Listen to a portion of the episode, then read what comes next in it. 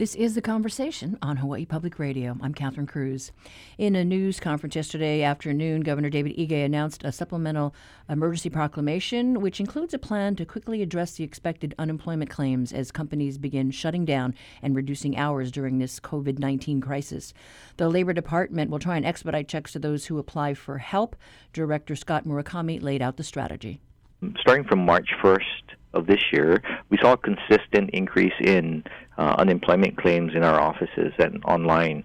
So we're looking at March 1st as the inflection point of of uh, the change in the trend of unemployment claims. And how much is it gone up? Between February 23rd and the week that started on March 1st, those two weeks there was a 19.92% increase week over week. That's a pretty huge jump. It's a pretty significant jump. Uh, another statistic that people may be interested in is that when we look at the day-to-day comparisons, um, on the average daily, uh, the average increase in daily claims went up by 26.8 percent. But I have to be sure that, um, just to be clear on, these are just just the new claims, so they're new filings, and we cannot at this point distinguish whether or not they're part-time or full-time claims. So it could be a reduction in hours that's leading to a part-time claim. They could be full-time claims. At this point, we don't know. So you'll have to dig down uh, deeper to understand what are we seeing. Precisely, and that's why even on our website we've got some different numbers to this. But this is just specifically the new claims that we're looking at because that's what we're we're looking more for the economic impact, and when we're seeing a shift in in what's happening with unemployment market. So we were using uh, just the new claims at this point. So our unemployment has been historically low. I think we were the third lowest at this point. I think it was the third lowest, yes. What, what does this mean going forward? We do know that given the macro factors that we're looking at, and of course, you know, given the situation with COVID 19, that we are anticipating further claims to increase. So what we were doing was we put together probably about I want to say a couple of weeks ago now we started doing some very close monitoring on what's going on with the economy. And so we put together some projections on whether or not uh, we had the right manpower to administer our funds as well as the right amount of funds available to pay out to claimants. And that way we could be sure that you know, as Hawaii's first line of defense, we had the capability of administering um, benefits to our claimants as quickly as possible. So, walk us back a bit, because when was the last time we had a situation like this? So, the last one was, um, I believe, the Great Recession. That's the last real economic downturn that we had to address. Um, I will tell you that in our projections, what we did was we based our projections off of what happened following September 11th of 2001. And the reason we picked that over the more current events or other events that were associated with actual any type of pandemic type of situation uh, such as SARS or avian flu. The reason we picked 9/11 was that the business trigger was the same, right? It was the uh, more immediate impact of the reduction in flights. So that seemed to be the best proxy for us. So we use that as our basis for doing projections on whether or not we had the adequate funds for it. But the last time we actually went through it was the Great Recession. Did we have to extend the benefits? We did. During 2008 um, and 9, I believe, during the Great Recession, we did do an extension of benefit. What's the period that we cover right now? Right now, it's a 26 week period. The feds are looking at how they would extend the program, and certainly we would follow that. Unemployment has been low, and it has been difficult, I think, for so many government agencies to recruit staff. So if you need more people, you need to ramp up in order to have enough you know clerks to process these claims I mean, that's going to be challenging, isn't it? It it is, and you know, part of it is that unemployment. The trick with unemployment is it's countercyclical, right? So when the economy is doing well, typically our unemployment rate is low, so our uh, administrative fund goes down, and certainly with a 2.6, 2.7 percent unemployment rate, everybody who wants a job has a job. So uh, what we're looking at, though, is um, not just for ourselves, but you know, Hawaii's economy has some counter, uh, I should say, re- recession-proof types of economies. So when we did our analysis in two, of 2001, we did notice industries like healthcare didn't didn't experience a loss of jobs. They actually saw an increase of jobs. So, and given the nature of COVID-19, it's pretty you know evident that healthcare is going to be an area that we need more help in. So the trick for us as a state is if we can efficiently transfer those workers over, right? If we can create an efficient way of exchanging labor, and that same model would apply for us. If we can efficiently transfer people over from jobs where we're anticipating loss in, that would be the best line of defense for us to stabilize the economy. So our for us, yes, it would be challenging to recruit people, but certainly in a market where we're starting to see downtrends and you know um, any type of way in which we could offer uh, uh, employment to people is certainly what we would like to be able to do. Your department has been regarded because you have that special rapid response team that goes out whenever there's a, a, a, mass shutdown, you know, whether it's an Aloha Airlines or, you know, some large company like that, you can move quickly. So this, though, this might be a prolonged thing. Yeah, you know, everything, every program has its limitations. So what we're looking at is our way of addressing that has been to look at all of our programs that we have not just the rapid response program, because the rapid response program that you're speaking of is um, funded through the Workforce Innovation and Opportunity Act. But we also have other tools in our toolkit. Um, our employment training fund is an example of that. Our apprenticeship programs are things that uh, ensure people have employment while they get their training, right? So the trick for us is could we creatively and efficiently create a using all of these tools create a labor exchange that can move people from one industry to the next. And that's really what we think is going to be some of the ways in which we could damper any kind of economic slide. I do want to let you know that, you know, we're all in it together, and our department has been in very close contact with Senator Schatz' office as well as contact with Senator Hirono's office and our congressional members. I um, will tell you that query, inquiry from Senator Schatz' office uh, about what Im, what are the implications of COVID-19. So we did give them some guidance about the impact that we would have and the need for the disaster unemployment assistance. So, you know, we are in regular contact with them. My one of our staff and myself make re- uh, started doing regular visits to uh, Washington D.C. La- starting last year, and the whole idea behind that was that you know 60% of our funding for over the entire department comes from the federal government in a variety of sources. So we wanted to make sure they knew that their investments were being taken care of. We wanted to make sure they were very clear on any concerns we had within the state regarding federal funding. So we have a good relationship with them, and in this case, it helped us out quite a bit because we were able to communicate very quickly with them um, when they inquired as to what our needs are so that they could take the appropriate actions to help us out and not just us, but all of the state. So, is there anything that we need to look at island by island, you know, because each county might see different hiccups? Yeah, you're right. More so, each county is going to react differently for a number of reasons. They're all different economic systems, right? They have nuances to themselves that we've always been cognizant of. That's why, you know, I would fly out once a month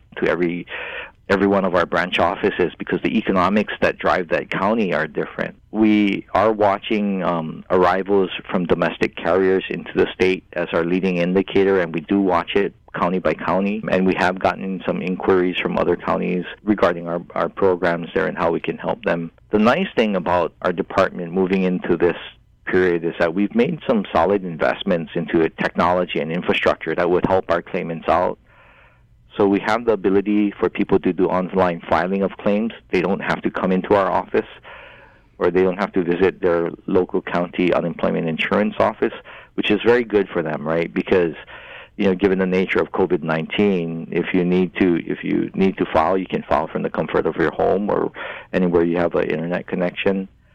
You know, so we fortunately have those tools at our disposal, and it'll help to you know more timely process the claims for claimant. Is there uh, any advice you can give folks who are applying? Are there uh, busier times or slower times? You know, like don't do it like Monday morning; you might crash the system. You know, typically when the economy was uh, well, it, it's really changing every day. But prior to March first. Mondays were always busy days for us. That was the typical day that we saw an influx of people coming in online um, I would imagine that it's going to change very quickly and that we'll see a steady stream of people coming in. Um, what I would like to share with people is that, you know, we've got some wonderful people who work in our department. They're very committed to helping the community out. They're very committed to making sure that every member, uh, every claimant who comes in and a member of our community gets the maximum benefit that they're entitled to.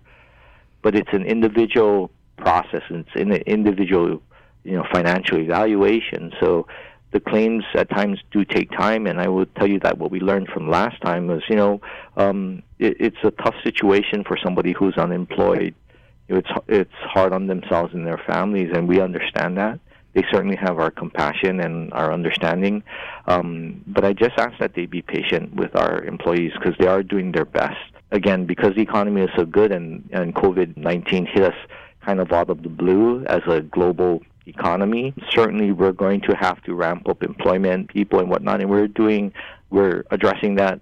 We started addressing that, I should say, about, th- like I said, three weeks ago. So we are trying to maintain our lead in addressing the economic slide. But I just ask that people be patient and understand that we're trying to get every claimant that comes into our doors the maximum benefit that they deserve and to just keep that in their minds and in their hearts when they're interacting with our staff. Right. We're all in it together. We are all in it together, and we are doing our very best to implement things that you know help to stabilize the economy and keep everyone safe and get them the the benefits that the full benefit that they're entitled to. Um, I can tell you that we are setting up our facilities to deal with a pandemic situation in our office now so that we have the necessary resources online, you know, to deal with things like hearings that we have to do where those hearings can be now done they can be done remotely if that's what they choose and a lot of people have been opting for that. And so we're fortunate because uh, we have the technology capabilities, at least in most of our locations, to do that. When will you have a breakdown? You know, like where if you know what industry? I would have to check. Okay. Because right now we've just been checking the aggregate numbers. Right. I would imagine that in about a week we probably start looking into the nuances of all of the individual economies and trying to find ways in which we can infuse um, or stabilize employment as much as possible. That was Scott Murakami, the director of the State Labor Department, talking about dealing with the expected onslaught of jobless claims in the weeks to come. You know, and as the coronavirus story continues to develop here in Hawaii and around the world, we're adding a new element to our daily program here on The Conversation. It's a roundup from the BBC focusing on the latest developments around COVID 19.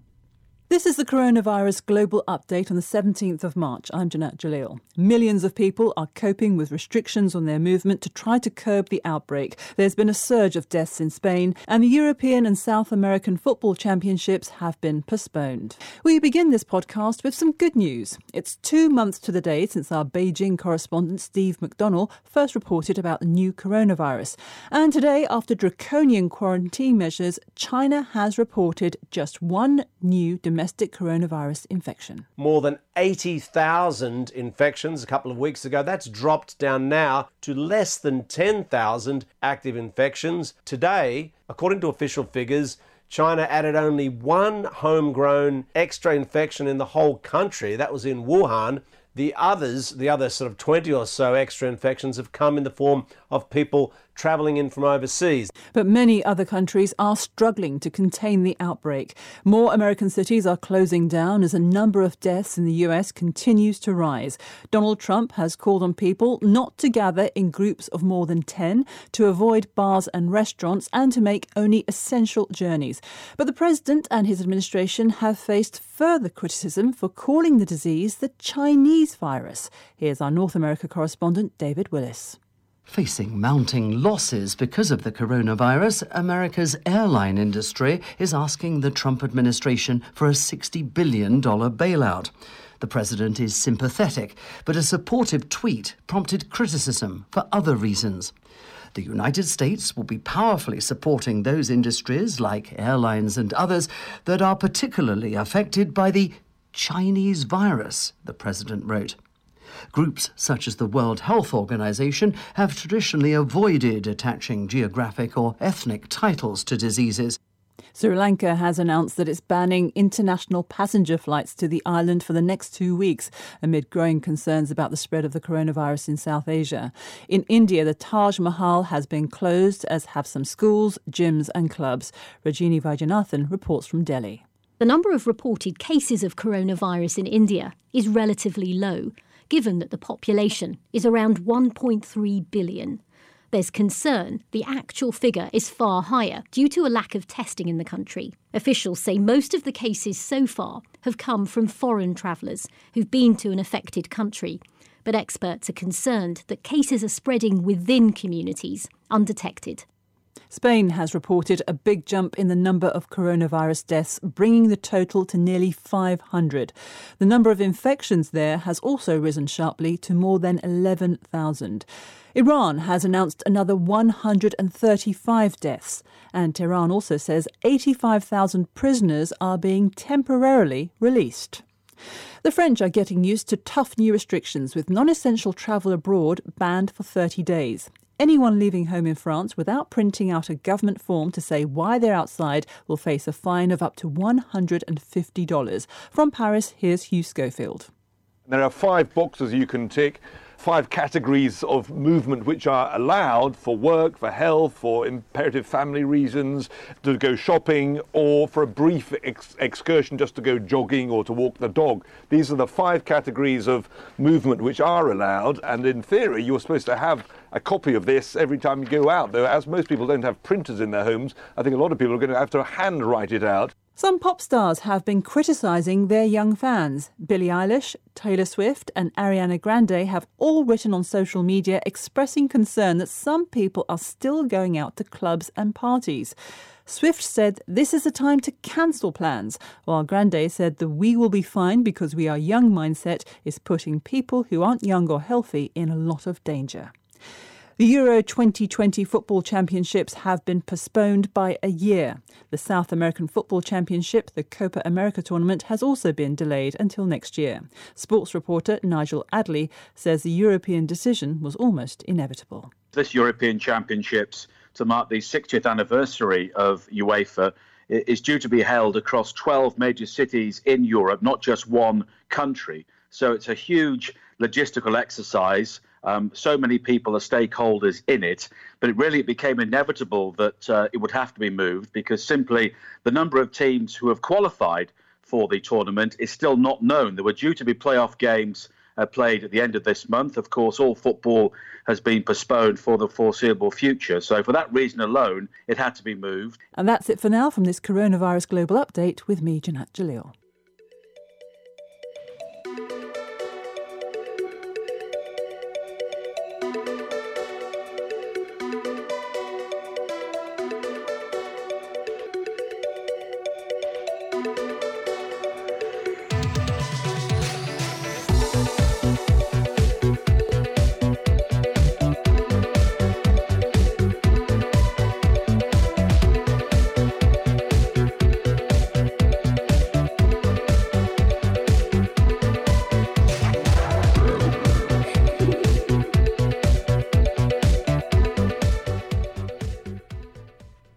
This is The Conversation on statewide, member supported Hawaii Public Radio. Coming up, your backyard quiz.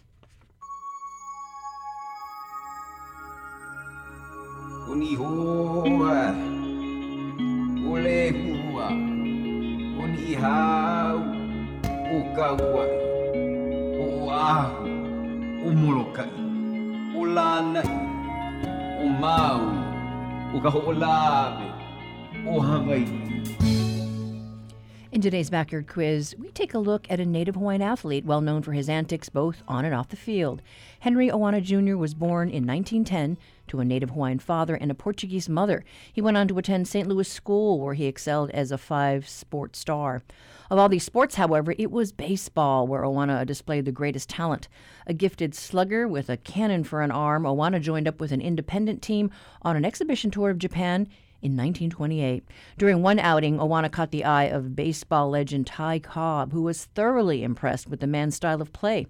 At Cobb's urging, Oana tried out for the San Francisco Seals baseball club, eventually making the team as an outfielder. When Oana ultimately signed on with the Seals, much attention was drawn to his Hawaiian heritage.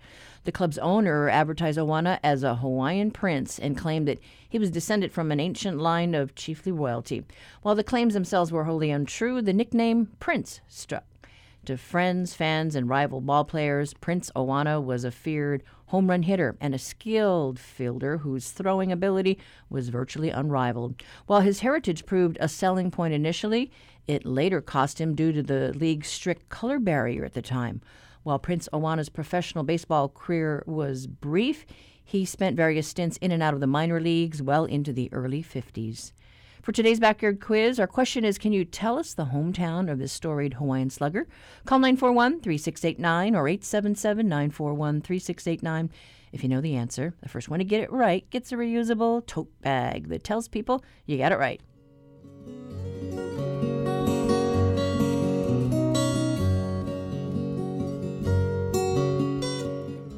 Support for the Backyard Quiz comes from Locations, whose realtors and staff proudly support HPR's commitment to sharing stories of Hawaii's people and places. Locations, welcome home.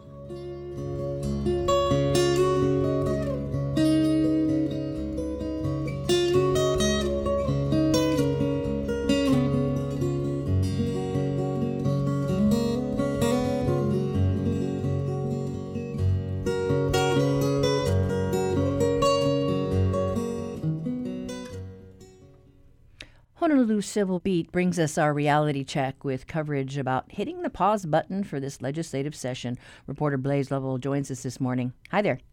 Morning, Catherine. So, oh, I would have loved to have been to that news conference yesterday. So interesting.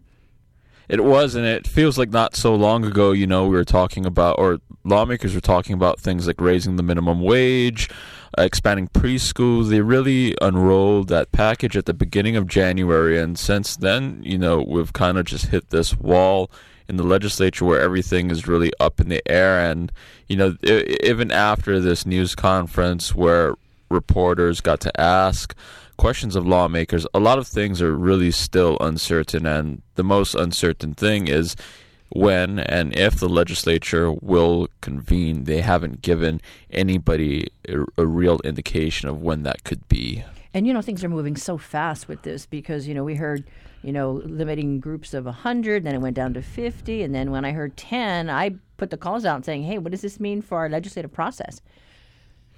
Right. And that's actually something that the lawmakers were considering. And you, you, you know, you mentioned those numbers, 50 down to 10. The the resolution that suspended the session, they said, you know, 50. But I think that morning, you know, President Trump was on TV saying that it should be, you know, even um, less than that. And the lawmakers, you know, at the press conference yesterday, Senate President Ron Kouchi said that they did think of other alternatives rather than suspending the session. Um, one example that he gave out was trying to compress the session calendar. So, session typically ends uh, around the first week of May. Um, he suggested that possibly they end sometime around mid April, but that would have meant speeding up a lot of hearings and it could have meant reducing the access that the public actually has to the legislature, which is something that other states have done. But he said ultimately that didn't seem um, something that was workable. Yeah, I mean, the question is how do we strike a balance here between public safety and then transparency and the political process? Exactly. Um, it's a good point. And, you know, another thing we wanted to point out, and I did ask this because a, a, lot of people have brought this point up before, it's about teleconferencing. You know, other state legislatures allow folks to, you know, submit remote testimony. You can either go to a location that's separate from the legislative building. We haven't been able to do do that yet. I know there was a pilot program for a short time a few years ago, and you know, Olelo and Capitol TV have worked on trying to get more hearings online. But it, it's one of the things they also considered was figuring out how to work remotely. But um, the Senate president said that they're still waiting on an opinion from the attorney general to see if that's something that they could legally do. That's what they're really unsure about yet. And they're also not sure if they even have the technology to meet remotely or have people uh, either tune in or submit, um, you know, live testimony remotely. And uh, I haven't checked, but I don't know if you know about the other states. Uh, I think it's what Georgia and Pennsylvania that have um, suspended their sessions? You know how that all works if, if they run the same time as ours. Right. There, there's a few legislatures in session now, and like you said, a lot of, of a few of them have suspended them. There's a, one other, and I can't remember the which state, but they've been limiting um, public access to their buildings, so only either lawmakers or um, legislative staffers are allowed in. And just to piggyback off that point, the Capitol will still be open. So the lawmakers are all going to work. They'll all be in their offices, and you know they're encouraging people to call them if they have any concerns or want to talk about legislation. And their offices are also still staffed. You know they have all their committee staff, they have all their clerks, all their regular office staff to, you know, work on things during this recess. And uh, as uh, House Speaker Scott Saiki pointed out, they all are getting paid, so uh, the public should really be encouraged to still keep in contact with them during this recess. And talk about the video conferencing because I know you know they have tried to use that and use the technology to help out the folks on the neighbor islands, you know, who can't fly to Honolulu and provide testimony in person. Um, but that isn't really widely used, if I recall right. I haven't actually seen it used at all this session, and I know that lawmakers in the past have actually flown to other islands to conduct hearings so that people could show up and um, you know and submit testimony. But uh, what um, before the recess went into place, the Senate had put in new rules asking the public to actually stay away from the Capitol if they could, and instead um, w- w- even though they don't have the ability to, you know, have remote testimony, they're still asking people to submit um, written comments via email. Yeah, and I know that they've had uh, various events planned. You know, the the art tour, uh, the public art that's in the, the lawmakers' uh, offices. I believe they suspended that uh, just because of the concern about the virus. exactly just like everything around the state you know Yes. all those all those concerts and all those events and interesting enough yesterday at the news conference um, some of those legislative leaders were you know calling on the governor to increase um, cer- certain screenings at airports like taking folks um, temperatures and a common thread we heard yesterday from all the government officials was just please stay home if you don't have to. However, none of them went as far as to say, "Hey restaurants, hey bars, hey movies, let's let's shut that down." No one has said that yet, and you know others uh, other cities around the country have have been doing that, but it doesn't sound like the states just there quite yet. All right. Okay. Thanks so much, Blaze. Thank you. That was reporter Blaze Lovell with today's reality check. Uh, to read his story about the legislative session on pause, head to civilbeat.org.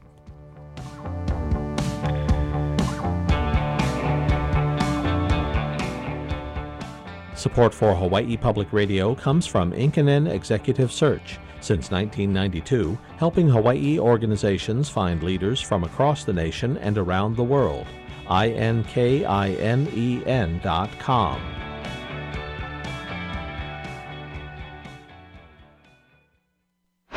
Two contenders, one nomination. We are capable of making sweeping change if we have the courage to do it. With your help, we're creating a movement here, a movement powered by the backbone, the backbone of the Democratic Party. Well, the results from four more states give one candidate a distinct advantage?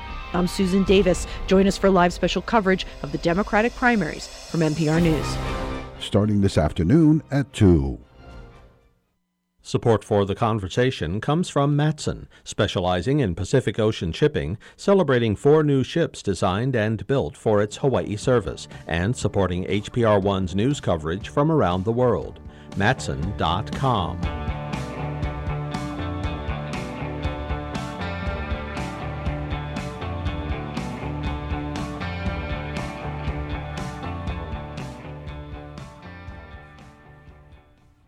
David Pettijohn is the administrator of the state's only veterans home.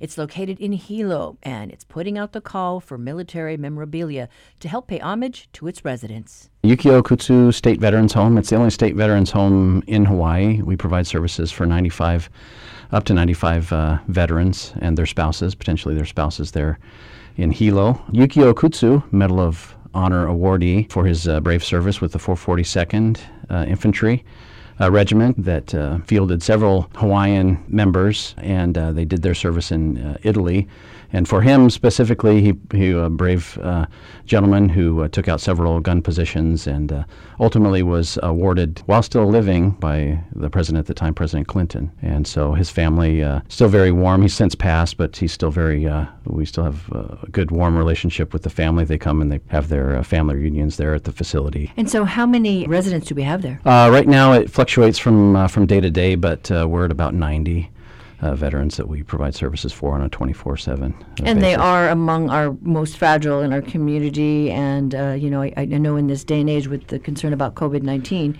you know everybody's going through these uh, unusual protocols. Sure. As a skilled nursing facility we are uh, following the guidelines of the cdc and the health department and being very vigilant about uh, doing what basically everyone else is, is doing is, is limiting access to our kupuna due to the fact that they're at most risk. It seems it's it's the most uh, virulent and uh, sort of difficult for them to, to handle once they receive that. So fortunately, we have no cases, and, and everyone on the Big Island right now, all of the skilled nursing facilities are same providing the same protocol and and being very aggressive and and uh, and trying to keep that bug out. Right, and you're here because you're trying to get the word out that. Um, you want to pay homage to uh, the veterans and their service, and and you need some help from the public.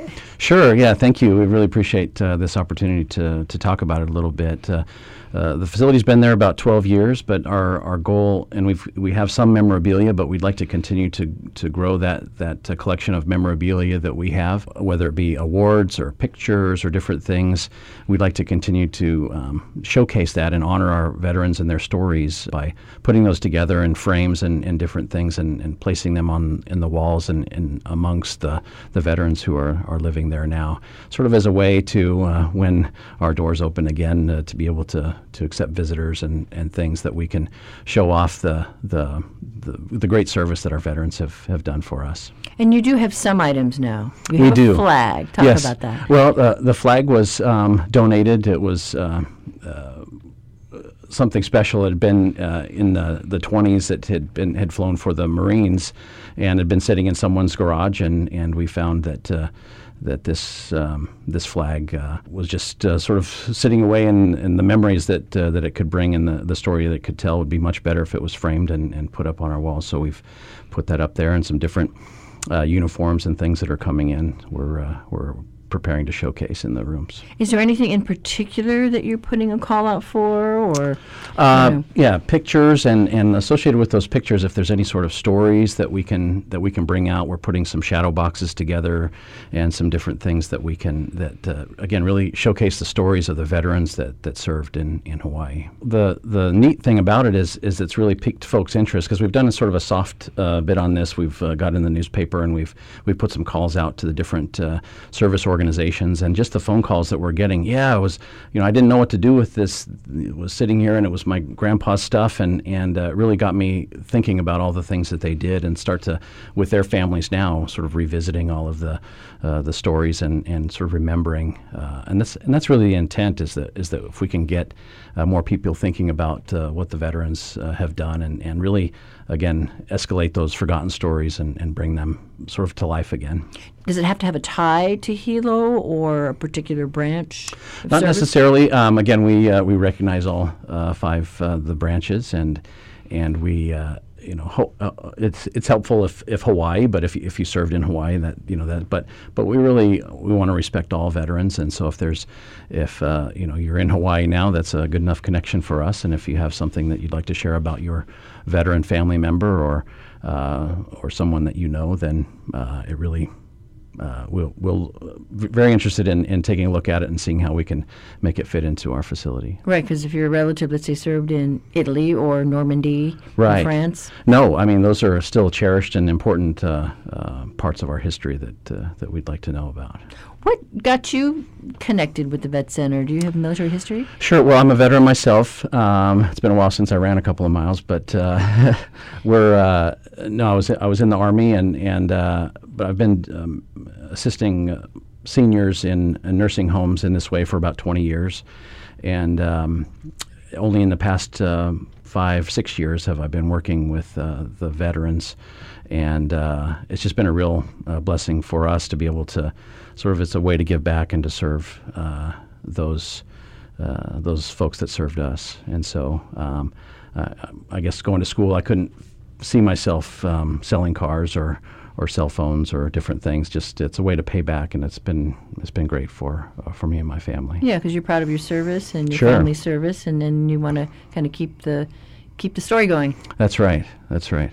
This is going to be an ongoing for some time, and also due to the fact that uh, we've got some some different things happening with our ability to have visitors and things. So we're really opening it up, sort of initiating this, and we're looking. This project may go for six months to a year as we gather these things and get them framed and put on on the walls. Also, there is uh, potential for us as we begin gathering these things. There will be another veterans home that the state is planning in uh, in Kapolei uh, over the next uh, couple of years. And so, as we have these things, we may have enough to be able to assist them as they open up their doors as well. Okay, and then uh, uh, can you share with us, like, uh, of the residents that you have, like, um, are they from any one particular branch of the service, or? Uh, no, we have a we do have a mix, um, but as far as uh, the generations, we've lost all of our World War II veterans, and so uh, right now we're as we service uh, Korean War veterans and uh, Vietnam veterans. Uh, we don't have any of the younger folks. We provide mostly for our seniors, but uh, we're starting to see those needs in- increase. After World War II, Korean War, there were a lot of these service organizations were very popular, and most folks were engaged veterans of foreign wars and and uh, different uh, groups, but uh, attendance and different things as the as the new younger generation have come on, they're not as well attended, and so we're seeing you know different ways how we can how we can connect, and I think this provides uh, that opportunity for for veterans to gather in a different way. That was David Pettijohn, administrator of the Yukio Okutsu Veteran Center and Home in Hilo. For links on how to contribute, head to our website, hawaiipublicradio.org.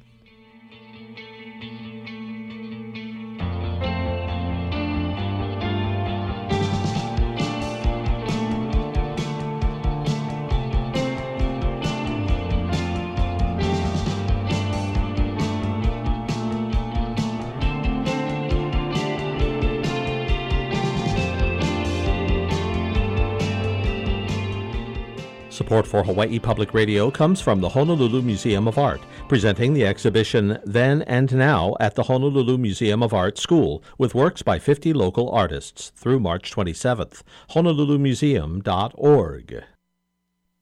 Twelve years ago, Barack Obama gave a speech on race that helped propel him to the presidency. I'm the son of a black man from Kenya and a white woman from Kansas.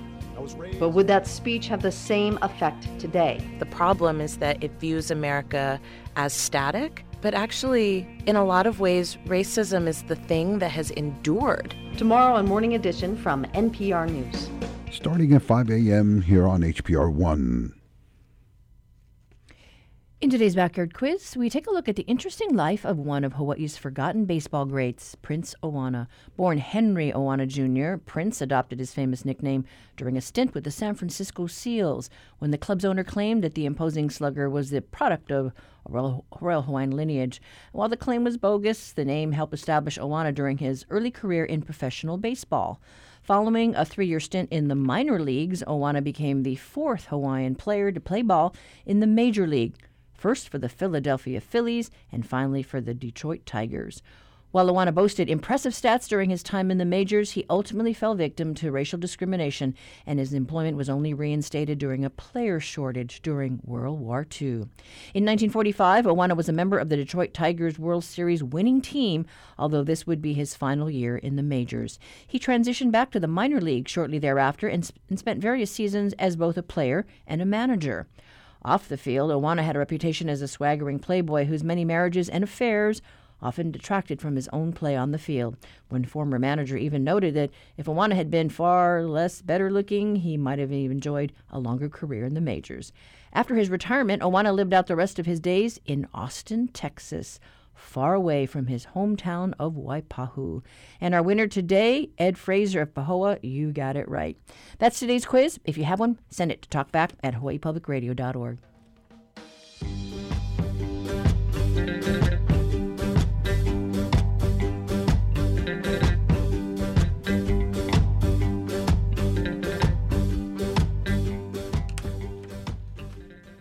This week, we've been checking in with Hawaii athletes set to compete on the global stage in this year's Olympic contest in Japan later this year. For the Summer Games, a number of new sports have been added to the slate. Surfing, which we told you about yesterday, is one. Skateboarding is another. There are two skaters on the U.S. team with ties to Hawaii.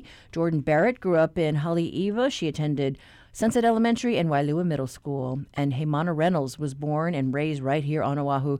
Both are competing to qualify to represent America. Reynolds is number one in the rankings for what's called the park event so far. We caught up with his dad, Matt, at a skate park camp that he runs at the Four Seasons Hotel at Ko'olina here on Oahu. I'm very proud my son has made the USA national skateboarding team just about five months ago. And yeah, I couldn't be more proud to make it to that level of skateboarding. And, and we're very proud because this is the first year that skateboarding will be in the Olympics. Right, and he was born and raised here on the North Shore? Yes, he was born and raised here on the North Shore, and then we, uh, we moved to town when he was about, I think, 14 years old, and now he's 21. First, I built him a, a mini ramp in our driveway, kind of get the fire burning in uh, in him, and then we pretty much grew up skateboarding out at Kamiloiki Skate Park, Hawaii Kai Skate Park, every day after school for many years. And he has a buddy on the team. Yes, Jordan Barrett. She's a good friend of our, our family as well. Um, and uh, they grew up skating and surfing together and learning tricks together. And Jordan's been a part of our uh, program.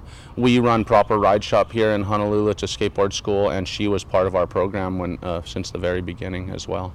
So it must be just a kick in the pants to see, you know, how well these kids are skating. Well, they're not kids anymore, right? But just the, the fact that they can represent Hawaii and Team USA.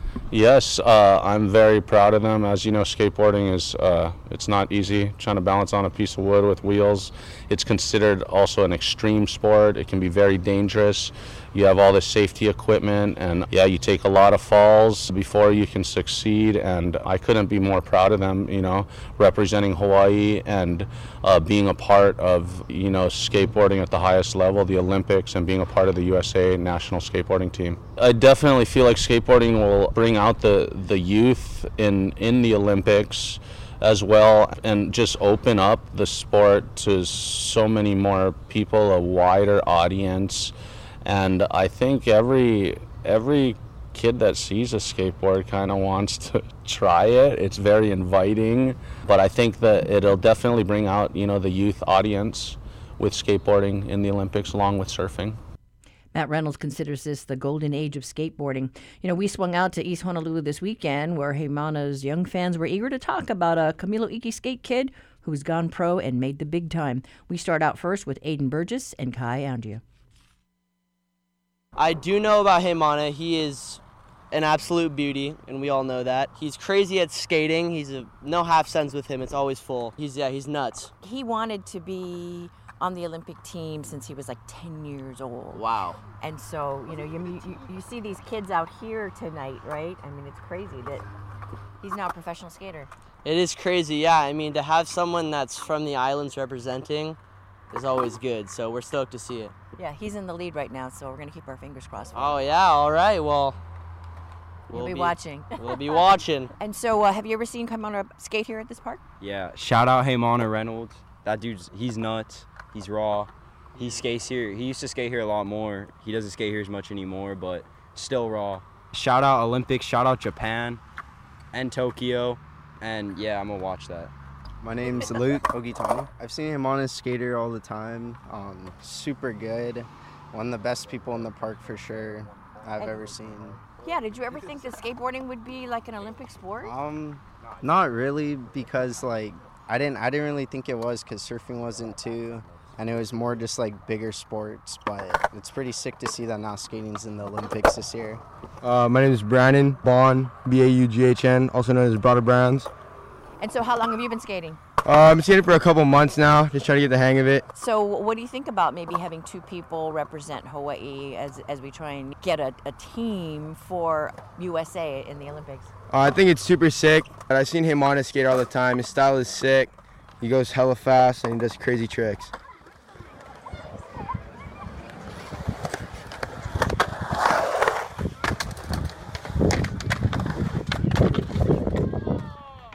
Now, Now, Heimana Reynolds is just coming off championship wins in China and also in Peru. Uh, it has been a long time dream to com- his dream to, to compete in the Olympics. He spoke with the conversations Harrison Patino about it. I can't even put into words how like humbling and how freaking amazing it just feels to be able to do that. Skateboarding is now a part of the 2020 Olympic slate. So, how has skateboarding changed since when you were a kid? You know, what's different now versus when you were 10 years old? Oh my gosh, skating has changed so much. Just like from the competition to the skill level of all the skaters to companies and brands and the arts and everything has changed so much since I was 10 years old and it's only progressing for the best. And having skateboarding being a part of the Olympics, I think is going to be an amazing like kind of turning point for skateboarding as like a whole and as like a sport.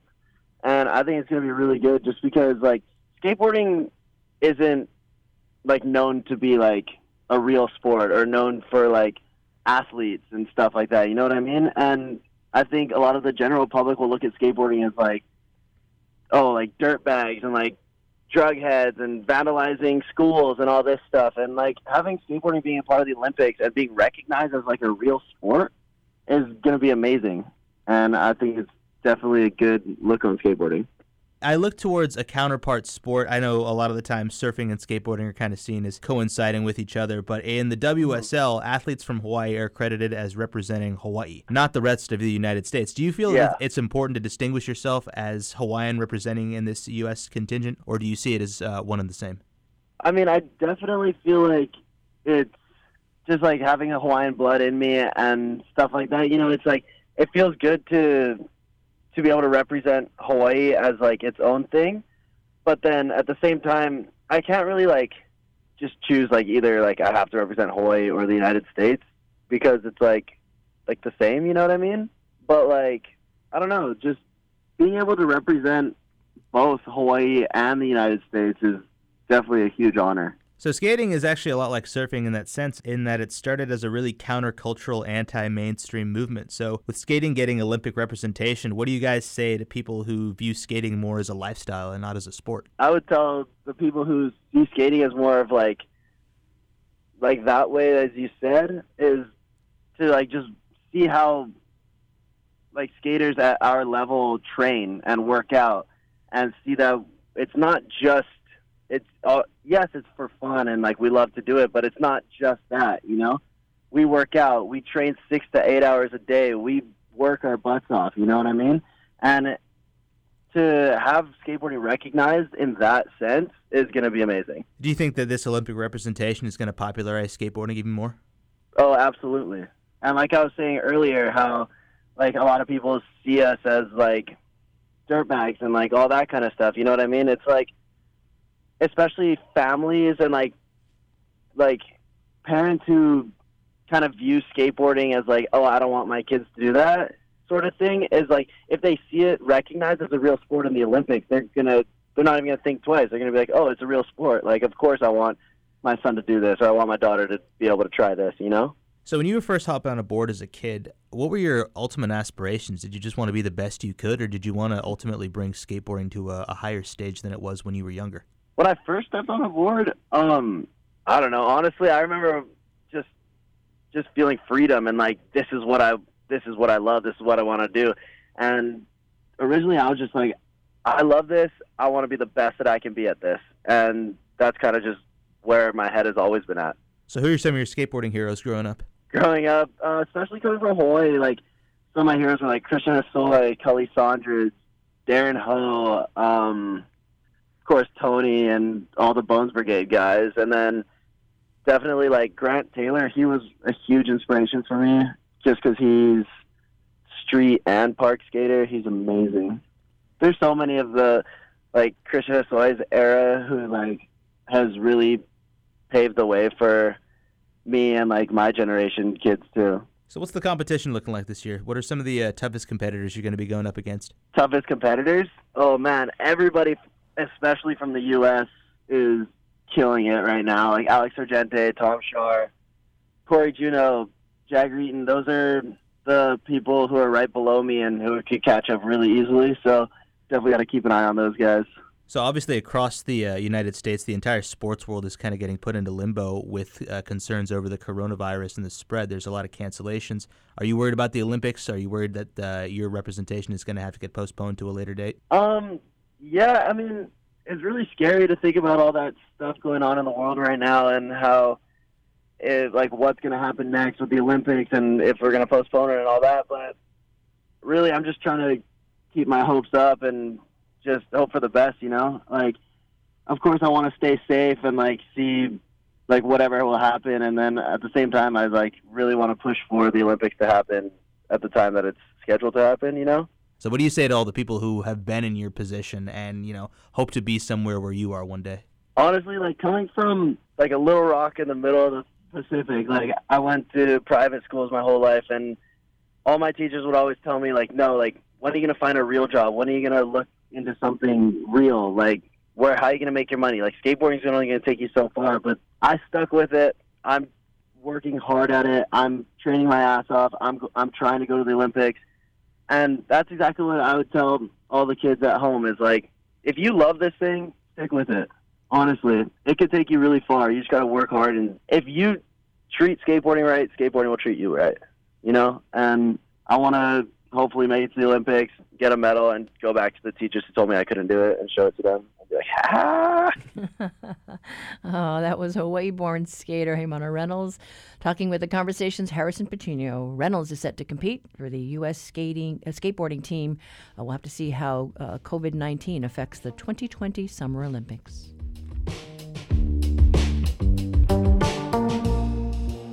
Support for HPR local reporting comes from the Hawaii Community Foundation's Change Framework, providing a common set of data to drive collaboration, action, and resolution of critical challenges across the islands. hawaiicommunityfoundation.org/change.